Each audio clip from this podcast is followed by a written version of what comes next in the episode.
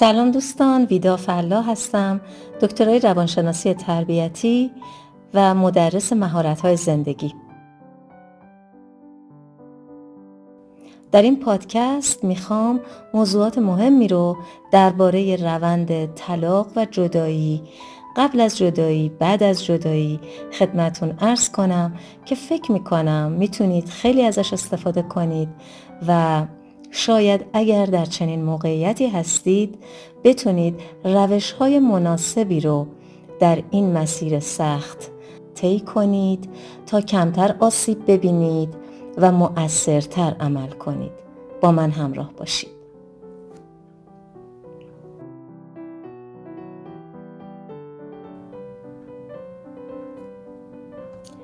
شاید حدود 50 سال قبل واژه طلاق خیلی ناپسند و خجالت‌آور و ننگ به حساب می اومد. جدا شدی؟ چرا؟ او ترکت کرد؟ طلاقت داد؟ مگه چه عیبی داشتی؟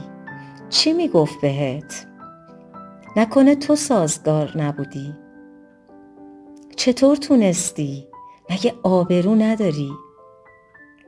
بیچاره خانواده‌ات چقدر الان خجالت می کشن. مایه ننگ پدر مادرت شدی. دوستان، از این قبیل جملات شنیدین؟ این جمله ها مثل سلاح‌های شکنجه آور به سمت فردی که جدا شده پرتاب می شدن. شاید فردی که جدا شده از همسرش و الان از اون خونه بیرون اومده تا حدی راحت شده، ولی آسیبی که به این صورت مدت‌ها به او وارد می‌کردن وجود و روانشو برای همیشه زخمی و بیمار می‌کرد. البته مخاطب اصلی من در این پادکست زنها هستند، چرا که در همون جامعه مدام میگفتن برای مرد که عیب نیست، میره زن بعدیشو میگیره. ولی تو رو کی میگیره؟ ببین، دست دوم شدی. دوستان، چقدر ناراحتم که باید این جملات خجالت‌آور رو به زبون بیارم تا شما متوجه بشید در گذشته نه چندان دور چه فرهنگی بر زندگی ما حاکم بوده. امروز هم خیلی دور نشدیم. طلاق و جدایی چه آسیب‌هایی برای زن، مرد و فرزندان طلاق به بار میاره. آیا همه جدایی‌ها آسیب زننده هن؟ بعد از جدا شدن احتمالاً یا قطعاً با چه مشکلاتی مواجه میشیم که باید برای روبرویی قدرتمند با اونا آماده بشیم؟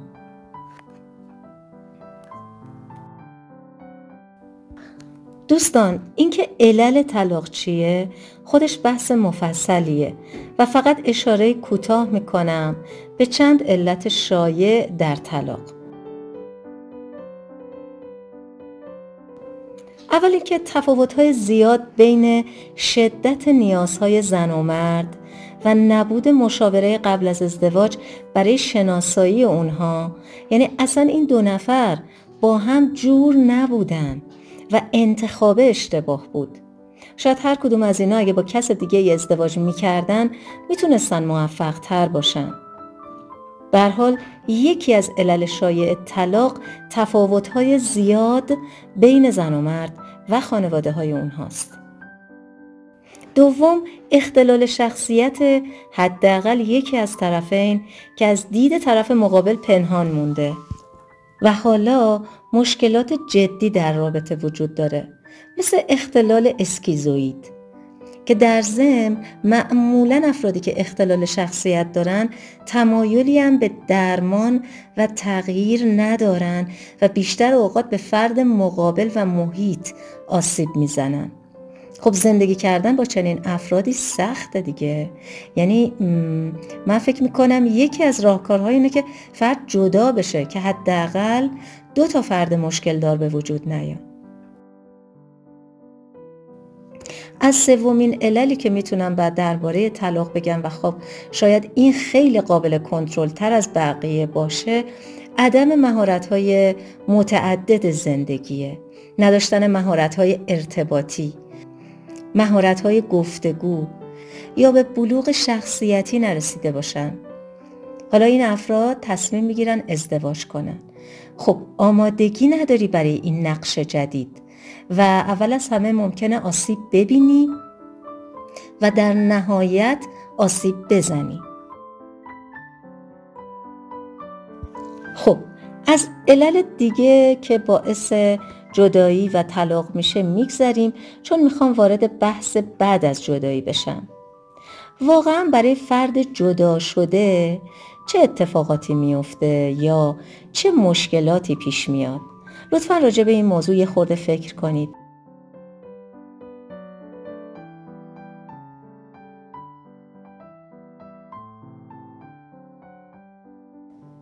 شاید بیش از 90% به خود شخص بستگی داره که بعد از جدایی چه مشکلاتی براش پیش میاد.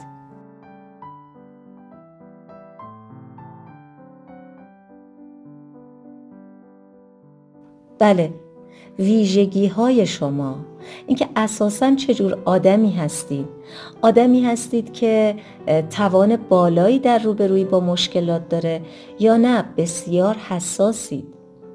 باورهای شما، عقاید شما، مثلا عقیده شما درباره طلاق چیه؟ درباره افرادی که طلاق گرفتن چیه؟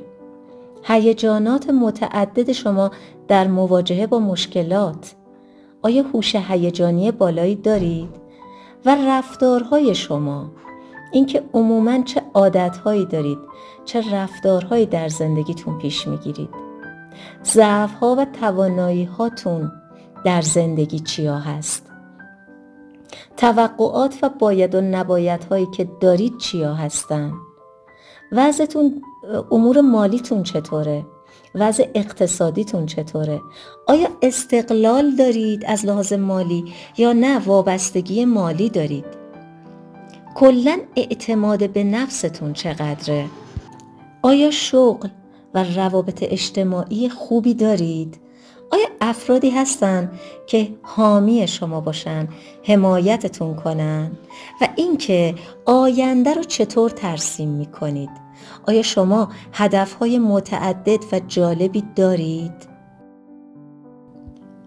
خب اینجا میخوام یه خورده بیشتر راجع به این موضوع صحبت کنم، راجع به بعضی از این نکات، و اون اینه که اگه فردی کلاً دیدگاهش نسبت به طلاق منفی باشه و طلاق رو یک شکست تلقی کنه، قطعاً افرادی رو به زندگیش جذب میکنه که همین احساس منفی رو به او انعکاس بدن. یعنی چی؟ یعنی یاد بگیرید شما باید سرتون رو بالا بگیرید و به خودتون بگید این یه تصمیم درست بود یا نه تصمیم شما نبود. باید بگید این رویدادی بود که من نیاز داشتم برای رشدم، در مسیر زندگیم باهاش روبرو بشم و مراقبم که کسی رو بابت این اتفاق مقصر ندونم و سرزنش نکنم، چون اصلا این روی شکست و بدبختی به حساب نمیارم که به خاطرش دوچار سرزنشگری بشم. به افکارتون درباره قضاوت منفی که ممکنه ازتون سر بزنه نظاره کنید. و نکته جالبتر اینه که بپذیرید دیگران شما رو قضاوت میکنن، ممکنه سرزنشتون کنن، پشت سرتون حرف بزنن و این موضوع هیچ اشکالی نداره. در درونتون حتی نسبت به اونها هم مثبت برخورد کنید. یادتون باشه آدما هر کاری میکنن با خودشون میکنن. اگه اونا درباره شما قضاوت کنن، زندگی و آینده خودشونو دارن ترسیم میکنن و شکل میدن. لزوما زندگی شما با قضاوت اونها جهت خاصی پیدا نمیکنه و شما با قضاوت دیگران آسیب نمیبینید، مگر اینکه عکس العمل درونیتون نسبت به قضاوت دیگران منفی و سرزنشگرانه باشه که هر چقدر سرزنشتون بیشتر باشه عصبی‌تر و آزرده‌تر میشید و تصور میکنید اونا با قضاوتشون شما رو آسیب زدن و این یک تصور اشتباهه. خب حالا اینجا میخوام خیلی کوتاه درباره این بگم که اینکه در روند طلاق شما فرزند دارید یا نه و حضانت فرزندتون رو شما به عهده گرفتید یا همسر سابقتون جای بحث و بررسی داره که اینجا جاش نیست. حتما روی مهارت‌های فرزند پروریتون کار کنید و در شرایط جدا شدن یه سری نکات رو دقت کنید که رعایت کنید. مثلا تحت هیچ شرایطی از همسرتون یعنی پدر بچه ها و خانواده‌اش به فرزندانتون و حتی خانواده خودتون دوستانتون بدگویی نکنید. اشکالات پدرشون رو به فرزندانتون نگید تا خودتون رو موجه نشون بدید. به این مسئله، به این رفتار نامناسب در روانشناسی میگن مثلث سازی و این مثلث سازی رفتار بالغانه‌ای نیست، از ضعف آدم‌ها سرچشمه میگیره. لازمه اصول گفتگو با فرزندانتون رو یاد بگیرید و به سوالات اونا به شکل مناسبی پاسخ بدید.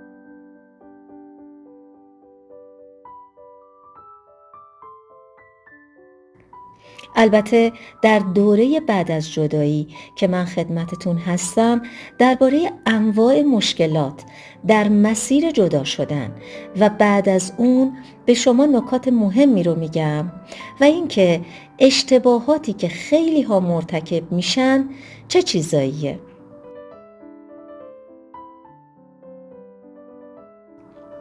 اینکه با هیجاناتتون مثل تردیدتون، ترس هاتون، غم، احساس تنهایی و پشیمونی و کلاً احساسات ناخوشایند بعد از جدایی چجوری باید برخورد کنید و در عین حال سوال و جواب هایی که برای شرکت کننده ها در دوره وجود داره رو حتما خواهیم داشت. یعنی من به سوالاتتون پاسخ میدم تا همه شرکت کننده ها بتونن نکات زیادی برای روبرویی درست با طلاق و جدایی رو یاد بگیرن و به این ترتیب دیگه طلاق براشون یک بحران به حساب نیاد، بلکه واقعیتی باشه که میتونن ازش تجربیات خوبی کسب کنن و رشد کنن. این یک بحران نیست، بحران برای کسیه که هیچ آمادگی و توانایی برای روبرو شدن با موضوعات جدید نداره. امیدوارم روی رشد خودتون همواره کار کنید و حتی طلاق رو هم یک فرصت مناسب برای تغییر و رشد به حساب بیارید. حتما در دوره بعد از جدایی ثبت نام کنید با سوالاتی که دارید و آماده برای تغییر. موفق باشید.